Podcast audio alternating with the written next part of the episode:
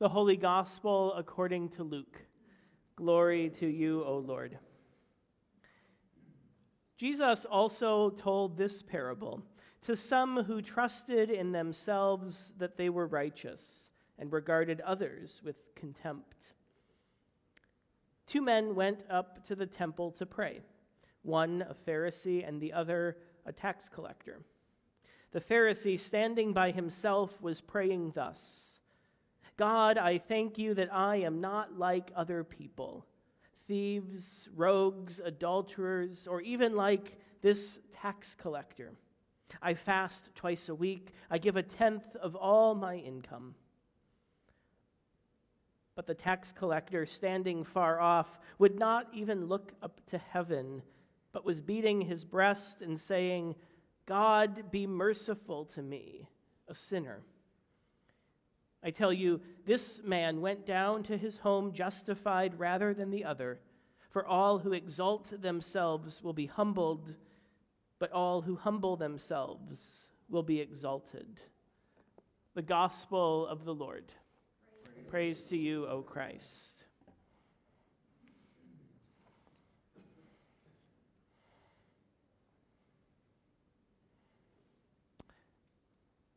Every Sunday, the service began with a medley of songs led by the band. As the final song concluded, the worship leader would welcome the congregation, often following the formula of, You are welcome here whether you are this or this, gay or straight, lifelong Christian or total newcomer, Cubs fan or Sox fan. This was a Chicago congregation after all. But you get the point. Trying to make an expansive welcome. Well, on this particular Sunday, during the words of welcome, the worship leader began as normal and then included whether you are a Democrat or a Republican, which itself wasn't unusual, right? Again, trying to cast the wide net until one awkward and cringeworthy pause later, they continued but do we actually have any Republicans here? Well, not after that, I remember myself thinking.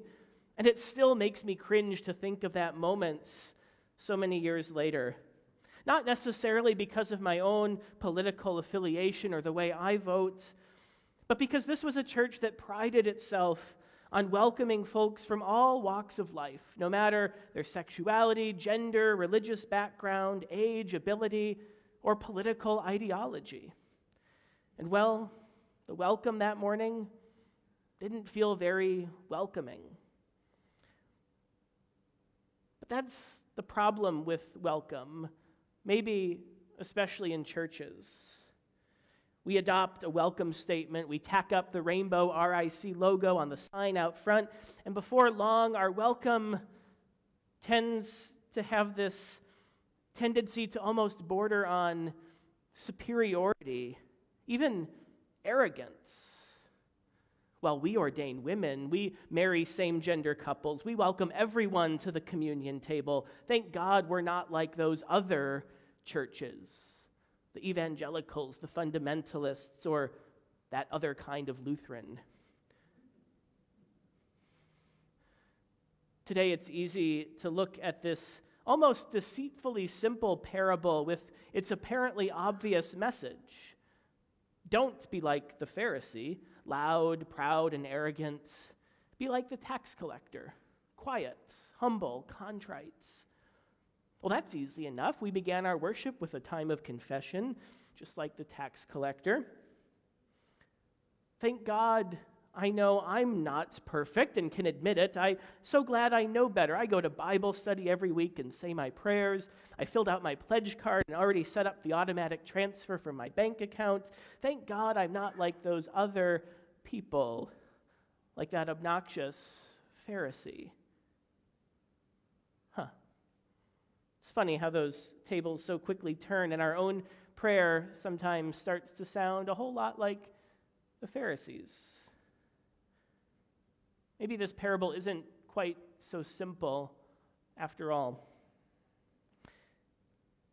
The danger of this parable for me is the temptation to fall into the trap of binary thinking Pharisee bad, tax collector good.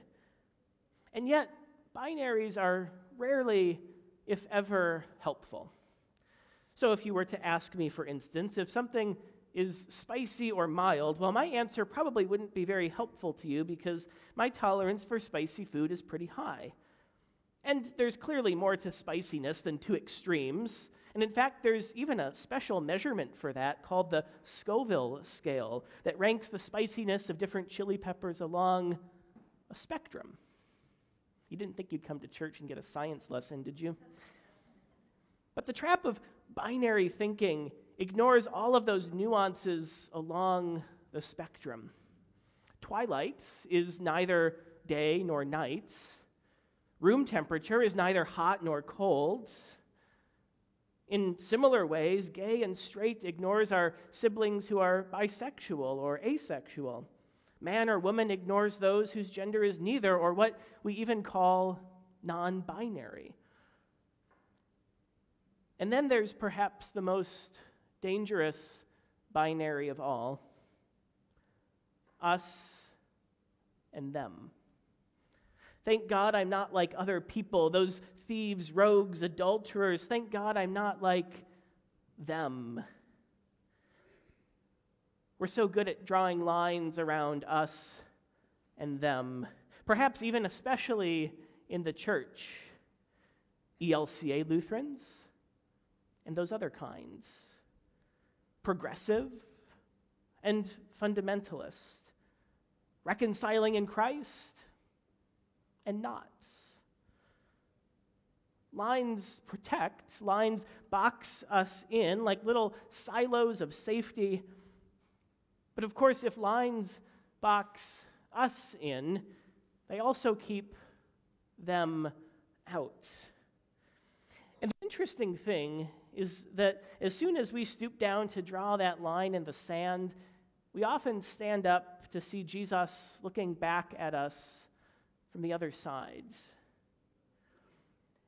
As Franciscan priest and spiritual writer Richard Rohr once observed in a daily devotional of his, Jesus is always on the side of the crucified ones. He changes sides in the twinkling of an eye to go wherever the pain is.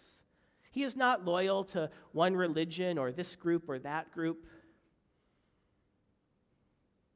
Jesus, by his very nature, resists these neat and respectable boundaries and binaries fully God or fully human. About both. Jesus' gospel message took him to unexpected people and places and crossed nearly every line and boundary that existed. Binary thinking has this way of dividing us, like the Pharisee and the tax collector, pitting one against the other. And do we really need more division these days? Instead, Jesus calls us to move beyond division, to move beyond binary thinking. Notice that Jesus doesn't once condemn the Pharisee for his prayer or his fasting or his almsgiving. These are all good and classic spiritual disciplines to which we ourselves aspire. The Pharisee is not entirely the bad guy in this parable. Instead, Jesus draws our attention to the posture of the tax collector, whose occupation would naturally make him very much the bad guy in his first century world, but whose act of confession in this story just complicates things a little bit. The tax collector recognizes what the Pharisee can't or maybe doesn't want to see. The tax collector confesses his sinfulness. Now, notice that he doesn't confess particular sins, like I cheated my neighbors on their tax bill, but he confesses something deeper and, quite frankly, a lot more disturbing. The tax collector confesses, as one writer puts it, a refusal to become fully human, an estrangement or a disconnection from God and from one another. Sin is that thing that happens when we divide ourselves from one another, when we draw lines between us and them, and when we fall into that trap of binary thinking that pits one against the other. Thank God I'm not fill in the blank. Confession is what happens when we open ourselves up to the abundant grace and mercy of God. And from that confession flows an experience of forgiveness, of being made whole, of reconnection with God and with one another. That forgiveness is for the tax collector. That forgiveness is for the Pharisee. That forgiveness is for everyone in between. That forgiveness is for us and for them. Forgiveness like that reaches across every boundary and topples every binary there is. And it invites us to become a church that is more holy and authentically welcoming.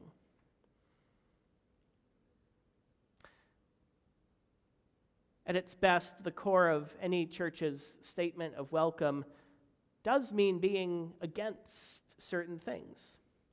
Our commitment to full inclusion means rejecting things like sexism, racism, homophobia, ableism, ageism. Some things are simply incompatible with the way of Jesus. But to be against such things is not to be unwelcoming, but just the opposites. Instead, to be against such things is to resist harmful and divisive thinking and to affirm the full humanity of people. And it is in that work of resistance and affirmation that our welcome grows ever deeper and wider and more authentic every day. We can begin today, in this moment, with the tax collector's prayer God, be merciful to me, a sinner. God, be merciful to us who divide ourselves from one another. God, reconnect us.